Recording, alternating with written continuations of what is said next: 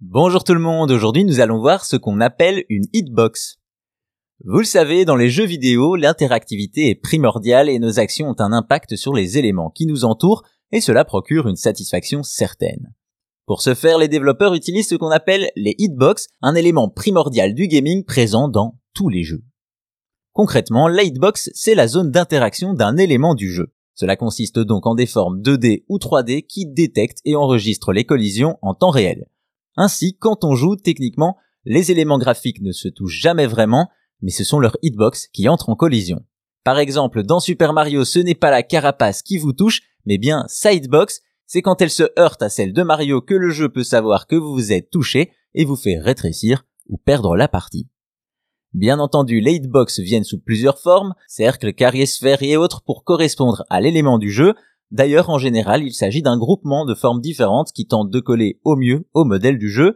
Ainsi, dans un jeu de tir, par exemple, le jeu enregistre les différents types de dégâts en fonction de la hitbox touchée, ce qui permet de rendre les tirs à la tête plus puissants.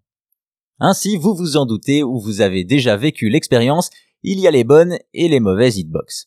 En effet, pour les développeurs, les hitbox font partie des techniques les plus difficiles à mettre en place et de fait, tous les jeux ne se valent pas et cela peut poser des soucis ou même des avantages.